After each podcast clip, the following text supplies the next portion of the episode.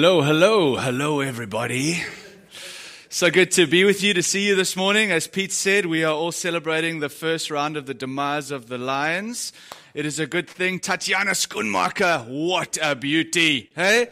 That was a good thing. There's much going on this week that we're so grateful for. Uh, as Pete said, if you're new and you're joining us, my name is Luke, and I'm so excited to be launching our brand new preaching series today called Becoming Emotionally Healthy. But before we do, let me just take a look. I'd love to, well, if, you, if you can, once you switch off, switch on your videos, I just want to take a look to take a second to look and to see some faces, man. Come on, this is uh, not just a mechanical thing we do. Switch on your video if you can, please. How's it, guys? It's so good to see you. Seaberg, it's so good to be with you again today. I can't tell you how much I've missed being with your beautiful church family as well. South Penn, so many of our, um, just, I miss you. I miss you, and we miss each other, and it's good to be together. Oh, We're launching emotionally healthy, uh, deci- uh, becoming emotionally mature. And um, let me tell you, before we jump in, let me tell you a little story. You know, the other day, my, oh, not the other day, a little while ago, my youngest uh, child came home, and uh, he used a phrase that we don't use as a family. He said, Oh my God. He said this. I mean, it's in the car. It really, really happened in the pastor's, in the pastor's car. And, um, and, uh, and uh, we had it. oh, my boy, actually, uh, hang on. Let's, where did you hear that, my boy? Oh, little, little Johnny or little whoever at school said this. And, um, and uh, we, had a, we had a coach. To, actually, you know, in our family, we don't talk like that because this is what it means. And one of his things, he said, Dad, but I don't understand. At church, people say, my God, all the time. So, yes, my boy, it's true. At church, we do talk about my God. It, we do, etc., etc. It's a little bit different this way.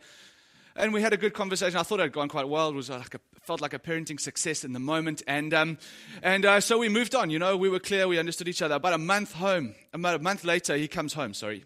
And he says, Dad, you won't believe it. There's another bad word. And uh, this was a serious one. This wasn't, didn't start with the S. This was proper, right? And, um, and so he says, but don't worry, my, you know, it was this person who said it and my teacher corrected it. And so, so daddy, I know, in our family, we don't say that only at church. Uh, whoa, whoa, whoa, my boy. Uh, okay. I tell you this story because I want you to know that uh, as I stand before you, sometimes we can think of pastors or preachers as some kind of like different category of human. It's not. This is, this is life. We deal with the same things that all of us do. And I want you to know as we look at the series of becoming emotionally mature, it's the series i have most been excited about this whole year because God is going to do some soul work on me too as He's going to do it on you. This is a series that all of us need, right? The reality is that very, very few of us in life get taught how to deal with this fundamental aspect of our humanity, right? We kind of just grow up and we, we, we don't learn this stuff. And so you just kind of fumble through life. But every time you repeat a habit, it becomes entrenched in who you are and it, it becomes part of who we are. And the, this journey we're going on is centered on the idea this is the idea that maturity in Christ must encompass emotional maturity too. And if we think we're becoming more spiritually mature and we're not becoming more emotionally mature, we're deluding ourselves. We're mistaken. Uh, I want you to know as well that throughout the entire series, we're tracking with Pete Scazzero's book called Emotionally Mature. Uh, let me, let me just get it right. Emotionally mature spirituality. Sorry, he's written emotionally mature discipleship, emotionally mature church, emotionally mature leader, and emotionally mature spirituality. We're tracking with the spirituality book. I think there's a slide you can see there. Emotionally healthy spirituality by Pete Scazzero. If you want to buy it and read it, I think it's an outstanding addition to your library. And I'm just giving him all credit for loads of the content that we're going to be sharing over the next five weeks. Over the past two years, we've been journeying two years through the book of Mark. It's been extraordinary. And uh, one of the things that we've done in this series, we've looked closely at the life of Jesus. And as we've looked closely at the life of Jesus, just think with me, try and remember, we've seen Jesus in moments of his life greatly disturbed. We've seen Jesus weeping weeping at the graveside of Lazarus, weeping over the state of Jerusalem. We've seen Jesus angry, angry at the disciples, angry at the commercial abuse of the temple. We've seen Jesus in other instances astonished.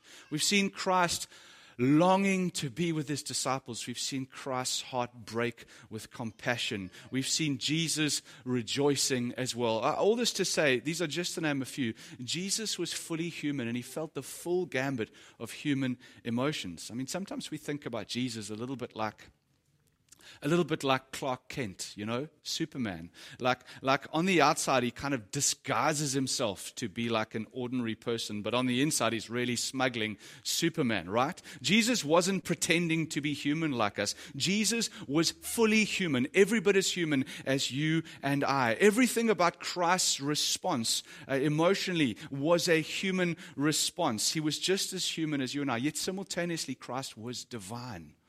He was 100% God, 100% human being, 100% God. Difficult to get our heads around, I know, but just because we can't understand it doesn't mean that it's not theologically, biblically true.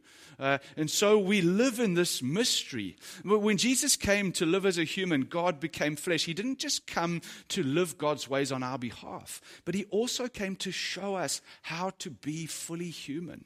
And so when we study the life of Christ, one of the things among many we can learn is how to deal with our emotions in a godly way. When we look at Jesus, we don't just see how to love, how to serve, and how to care, but we can also look at Jesus and learn how to deal with stress, how to deal with pressure, how to deal with anxiety in life. Eh, I think you'd agree with me as South Africans over the last two years, over the last two weeks, over the last 200 years, right? We, we, we, we, desperately need a series that helps us to grapple with our emotions because we're constantly facing extreme and, and big emotions in our lives. All of us have got emotional pain. It's true, some more than others. But there's not a human being who does not know and live with emotional pain. And generally, we don't know what to do with it. I think we're okay generally with uh, what to do with positive emotions. But what do we do with the negative emotions? In fact, we don't even call them positive and negative. We call them good and bad. We've dismissed some as bad. In fact, in the church, this is true. In, in the church, we have this, I, I, don't think we regard negative emotions as we should. In the, in, the, in the church, emotions like sadness and fear and anger can be seen as less spiritual, even worse, as opposed to the Holy Spirit. I think just as a generation of people on the planet, we, we, struggle to deal with negative emotions. I think the tendency for many of us is to simply run away from them. We, we learn this in Eastern religion, especially Buddhism. A lot of, a lot of where, where we live here in, in Noordhoek and Fish Hoek and the South Peninsula, a lot of Constantia too. You'll, you'll find Buddhas, uh, little Buddhas in homes uh, around where we live. A lot of Eastern religion shaping how people live and think. It's the idea that, um, uh, that all suffering is the byproduct of uh, desire and attachment, right? That we desire things, we become attached to things, and we, uh, we care deeply about things. It's so true. The, the problem is where we differ here is the notion that the way we deal with pain is to detach from it in Eastern religion. And so we kind of like Jedi Knights, you know, the Jedi Knight way of doing things. We let go, we transcend, we, we be free, we detach, we rise above it all. Uh, my pushback is I think deep down, to be human fundamentally is to care. It's not to detach. But when you care deeply about certain things, it opens you up to genuine loss and real hurt. Then there's, uh, we looked at the Eastern understanding. How about the secularist understanding that just says, you know what? Suffering is real, it sucks, and there's nothing you can do about it. Happens, right? You've seen the bumper sticker. That was a terrible whistle. I do apologize. Um, You've just got to deal with it and get on with life and try and distract yourself as much as possible, right? And so we distract ourselves. We medicate. We medicate um, by distracting ourselves with our preferred treatment. That could be drugs, that could be extreme sports could be binge watching Netflix as you just pull your mind off the thing that your heart is experiencing to just focus on something else. It could be escaping on great holidays. It could be workaholism, money, buying things, sex, hobbies. All of these things can become a form of uh, distraction from our emotional state. How about one last one? The Western escapist approach or Christianity. Much of Christianity, let me say that. And I don't know that you kind of get taught this Sorry, my voice is a bit squealy because I was shouting at that TV yesterday. It was glorious. Anyway, I don't know that you get taught this, but you kind of, well, I didn't get taught it, but I kind of just grew up learning to think this way, right? That in church or in, within the framework of Christianity, when you experience loss and pain, we, we remind ourselves of truth. We remind ourselves Jesus is alive. The tomb is empty. The kingdom of God is here. Anything is possible, right? I'm a part of the family of God. The Father loves me. The Spirit of God is with me 24 7. So whenever sadness or loss or hurt comes knocking on on my door, I can tell it to take a hike, right? Now, is everything I've just said true? 100% true. I believe it to the core of my being. And, and don't get me wrong, there really is a time to tell your emotions to take a hike. But what happens when you tell your emotions to take a hike and they just go, nah, I'll stay right here, thanks. Then what? Then what? Well, then I think basically in church, often we just fake it till we make it, right? We suppress it, we ignore it. Put on, let me just put on a worship album that's got some nice upbeat, vibey tunes. I'll just put on a worship. Let me, let me get a podcast. Let me get a good sermon. I'm going to listen to this thing. And what I'm basically going to do is I'm going to find something that makes me feel good to distract myself from what I'm really, really feeling until it fails, fades away. But the bottom line is, we basically don't deal with it. We distract ourselves with good things, and we never end up facing with these things. Facing these things. The problem is, if you go through life, if you go through a year like 2020, if you go through a year like 2021, and you never deal with these things. You just press on and focus on the next goal, take ground, the next thing, progress, progress, progress, advance, get more positivity around me, progress you end up accumulating a mass of unhealth in your soul. Because we never stop to look beneath the surface of our lives. I want you to know today this is not the biblical way. This is not the way of Jesus. Today, we're going to see the first principle in emotional maturity is looking beneath the surface. Looking beneath the surface is the first principle today. Pete Scazzero in his book says this When we deny our pain, losses, and feelings year after year, we become less and less human. We slowly, we transform slowly into empty shells with smiley faces painted on them. Sad to say that this is the fruit of much of our discipleship in our churches. But when I began to allow myself to feel a wider range of emotions, including sadness, depression, fear, and anger, a revolution in my spirituality was unleashed. I soon realized that a failure to appreciate the biblical place of feelings within our larger Christian lives has done extensive damage, keeping free people in Christ in slavery. Elsewhere, uh, Dan, uh, Dan Allender and Tremper Longman, in their book, The Cry of the Soul, have this to say about our emotions. It's just as I set us up for looking beneath the surface. Ignoring our emotions is turning our back on reality. Listening to our emotions ushers us into reality, and reality is where we meet God. Emotions are the language of the soul, they are the cry that gives the heart a voice. However, we often turn a deaf ear through emotional denial, through distortion, and through disengagement. We said through distraction. We strain out anything disturbing in, in order to gain a tenuous control of our inner world. We're frightened and ashamed of what leaks into our inner consciences.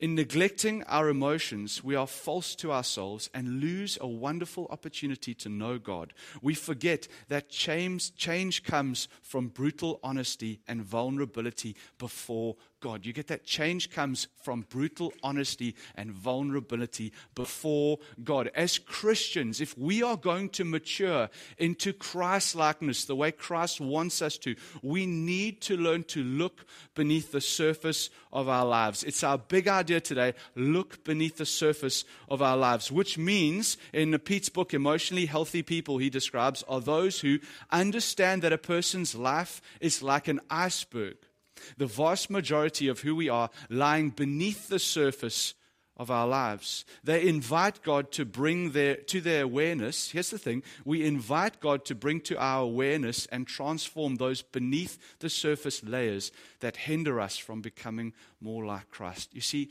your emotions are limited in their ability to tell you too much about the outside or external world. It's true. But they do provide profound illumination as to what's happening within you in response to the external and outside world. And this is great because you have very little ability to influence and control the external world. But you have a profound capacity and opportunity to be transformed within your own world. And so, these emotions, as we start to listen to them and bring them to Christ, bring us to a place where we can experience radical internal change. The key is we need to learn to read what's happening beneath the surface of our lives. I am realizing as a pastor and as a Christ follower that I can do an incredible amount of spiritual, good spiritual activity reading my Bible, memorizing scripture, praying, going to church, serving others, practicing simplicity, giving generously. All these things are good things. And I agree that, that, that, that they are part of every mature Christ follower's life. But I can do all of those things and still never look beneath the surface of my own life to see what's happening in my inner world. In spite of all this spiritual activity, which is profoundly good, I can be oblivious and even in denial to what's really happening within my soul, which is why, as Pete says in his book to, to, to leaders, he says, You can be a gifted speaker for God in public and still be a detached spouse and an angry parent. You can function as a leader and yet be unteachable, insecure, and defensive. You can quote the Bible with ease and yet be unaware of your own reactivity to others. You can fast and pray regularly and yet remain critical of others, even justifying it as discernment. You can lead people for God when in reality your primary motive is the unhealthy need to be admired by other people. Last one. You can hurt, you can be hurt by the unkind comment of a coworker and justify saying nothing because you avoid conflict at all costs. So, where do we begin this journey? Where do we begin this journey toward emotionally mature, to emotional maturity? Let's start by asking Jesus to teach us to look beneath the surface of our lives. If you've got your Bibles near you, once you open up to Matthew chapter 26, please. Open up to Matthew 26 as we look at Jesus' prayer um, in the Gethsemane garden. Jesus' prayer in Gethsemane. Jesus is about to be betrayed. Jesus is about to be arrested. He's about to be abandoned. He's about to be tortured and finally crucified. We're talking about stress and fear and anxiety and dread. And hopefully, the worst moment any of us uh, would ever face in our lives. It's, it's worse than anything we would ever face in our lives. So, what does Jesus do with this? Take a look at Matthew chapter 26. We're reading from verse 36. Find your way there.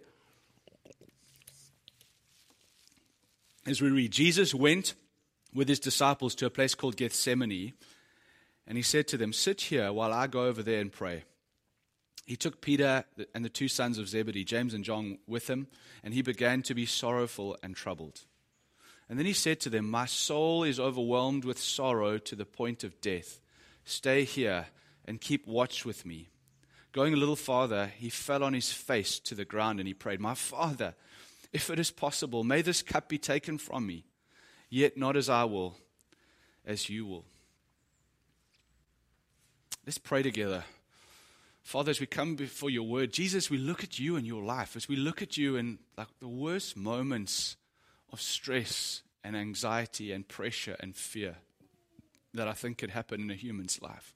Jesus, will you teach us how, how to be fully human in a godly way?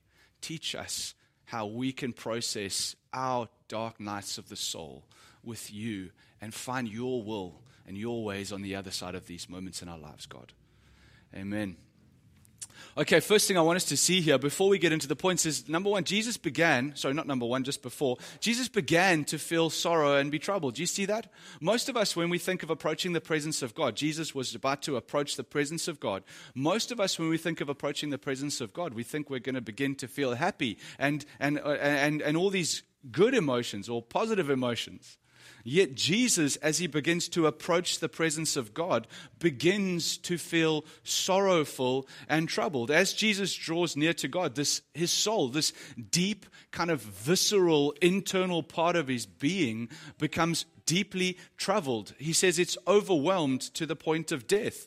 Can you imagine what Jesus is feeling in that moment? Jesus right now knows the cross is coming for him. He is dreading it. It's terrible pain. And, and, and to the point where it's overwhelmed his emotional state. Have you ever faced something like that? Something so so painful, something so monumental that it overwhelms your emotional state. Jesus is feeling overwhelmed. What do we do? What can we learn from Christ? Number one, the first thing we learn from Christ is this Jesus doesn't isolate from his trusted companions. Jesus doesn't isolate from his trusted companions. He doesn't just go off on his own and disappear from life group or church for three weeks, you know, because he's going through something difficult. He doesn't just disappear on his own. They are there with him. They're close enough to witness, uh, to not just see, but to hear what Jesus is saying. Uh, otherwise, these things would never have been recorded. We could never be reading them now. We read this because these guys were close enough to see what Christ was fully experiencing. Yes, he was in a place of intimate personal prayer with the Father, but also true, he wasn't cut off from his trusted companions. He's in earshot. I think it's just worth stopping and asking you the next time that you are walking through the dark night of your soul who are the trusted companions that you're committed to taking with you? Because everything in our culture would drive us towards isolation and being alone. In fact, Christ models to us personal prayer with God, yes, but not cut off from your trusted companions. The second thing we see in Christ here is Jesus is aware of his emotions. Jesus is aware of what's going on beneath the surface of his life. He says, My soul is overwhelmed to the point, uh, sorry, my soul is overwhelmed with sorrow. Jesus is able to name his emotions, right? He can name what he's feeling. To borrow an incredibly corny phrase from the 90s, Jesus is in touch with his feelings, right? We've got to see this. If you, it's, it's, right about now. If you're anything like me, you're tempted to dial out. You think, oh, really? Is this really important? Oh, is this really spiritual? It is. Right now, we're learning from Jesus how to live as a human being. Notice that Jesus doesn't suppress his emotions. He doesn't deny his emotions. He doesn't distract himself from, from his emotions by like kind of reading some sort of feel good scripture or putting on a worship song or anything like that. He doesn't do that. He is aware of everything that he's feeling and he's able to even give it a name. I mean, as a, as a South African, Jesus got a vocabulary for his emotions. As a South African dude, I'm realizing I've got a long way to go in learning from Jesus here. I thought emotions were just mad, sad, and glad. But yet, th- there's a whole vocabulary that's, that, that's there to, to, to articulate what it is you're feeling. And Christ is aware of his emotions.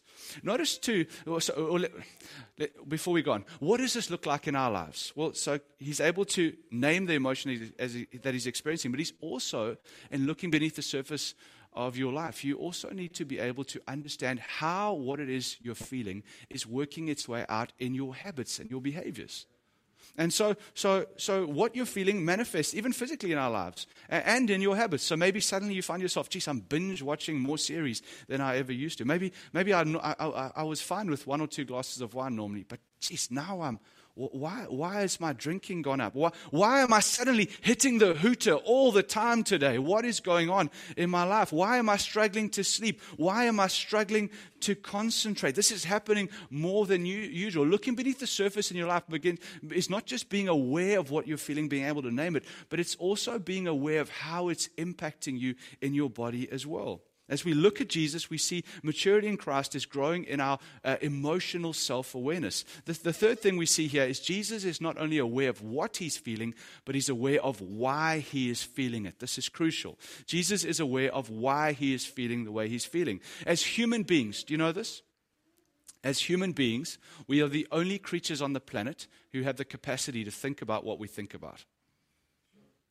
It's one of the things that makes us human. We're in the image of God. We can think about what we can think about. Jesus not only knows what he's feeling, but he knows why he's feeling that way. He knows the cause. He says, if this cup can be taken from me, it's this thing that's coming. This is why I am feeling the way I'm feeling. It, it, Jesus is aware not only of his emotions, not only of why he's feeling what he's feeling, but he's also aware of his desires too. What we learn here is in looking beneath the surface, it's not just about knowing what we're feeling, but we need to know why we're feeling that way too. Looking beneath the surface asks the why question. Man, I'm really feeling hyped up. I'm really feeling down. I'm really feeling indifferent. I'm feeling blah, which is actually a real word. You, you type it in your B L E G. It's a real word. And I think it articulates how many of us are feeling during COVID. But, but here's the thing now that I know what I'm feeling, I then ask myself, why am I feeling this way? And Jesus does it in the presence of God. Why, why am I feeling so blech this morning? Why, why, am I, why am I so angry with my, my friend, my spouse, my parent, my child?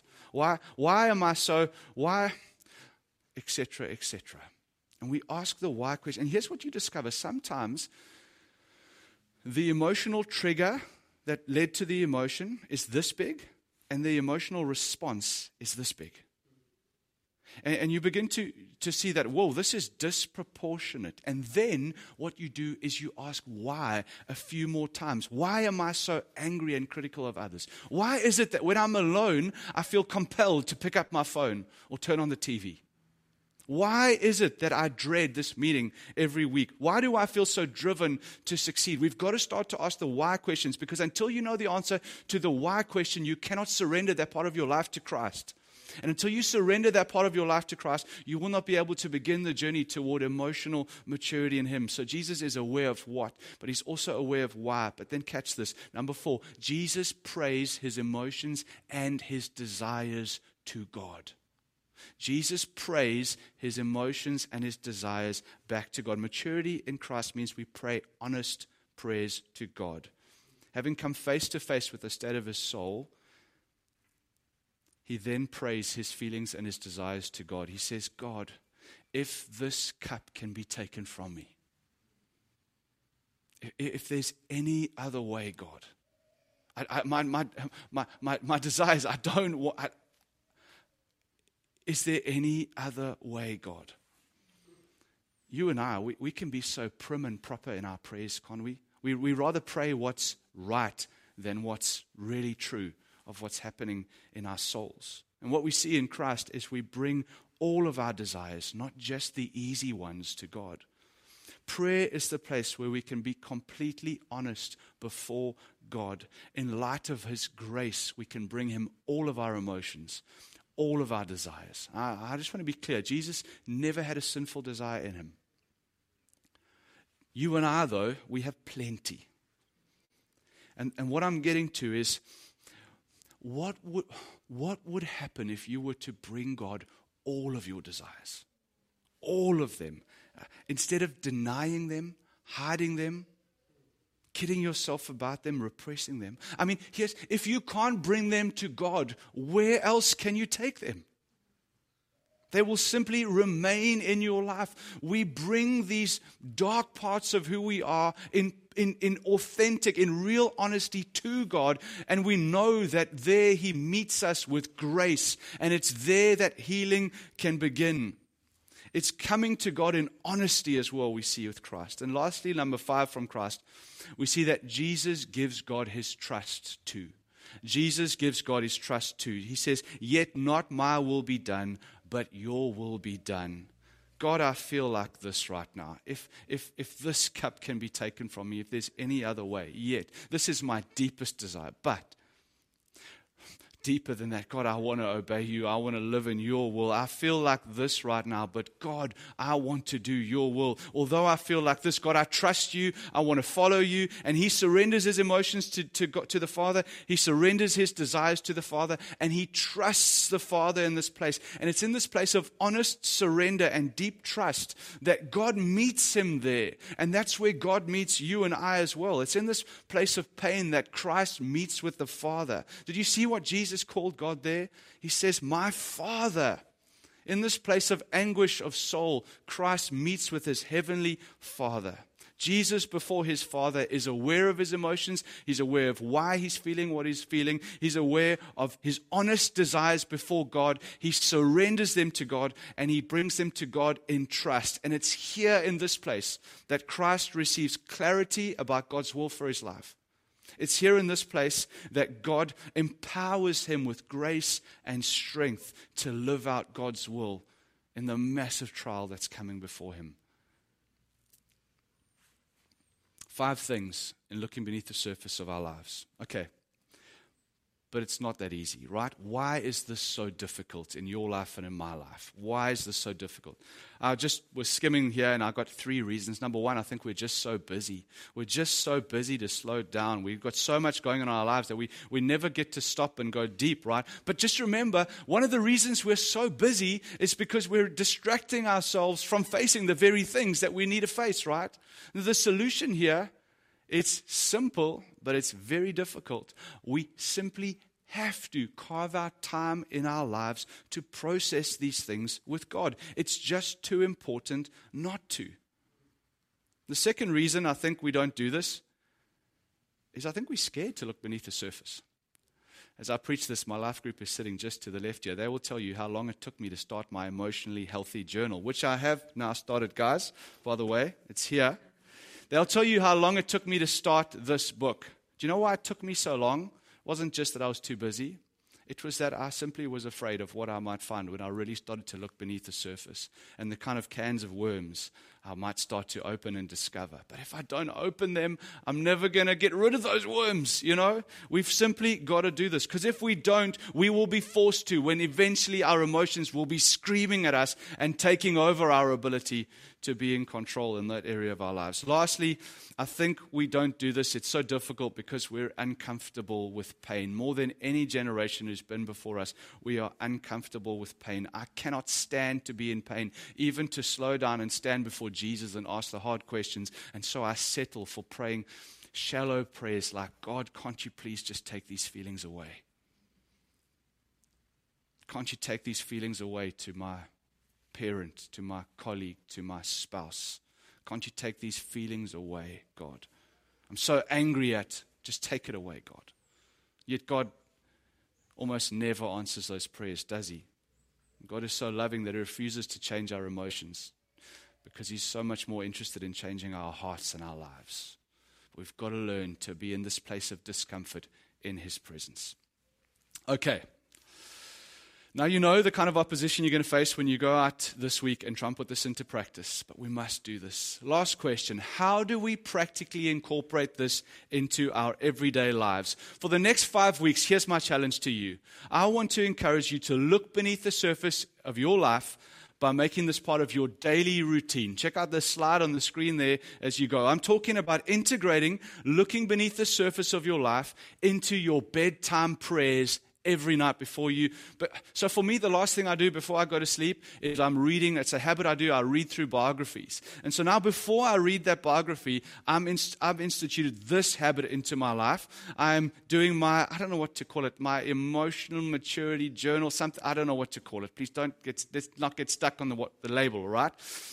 Here's what it is it's three simple questions to answer every day. And, uh, and what you can do is you can download from the next steps of this sermon and this, uh, this Sunday's meeting, you can download your own one. Uh, that little wheel there that you can see is such a profound gift to us because it gives us language for naming our emotions. Uh, but all I do before I go to bed now is I ask three simple questions. Number one, what was the loudest emotion I experienced today?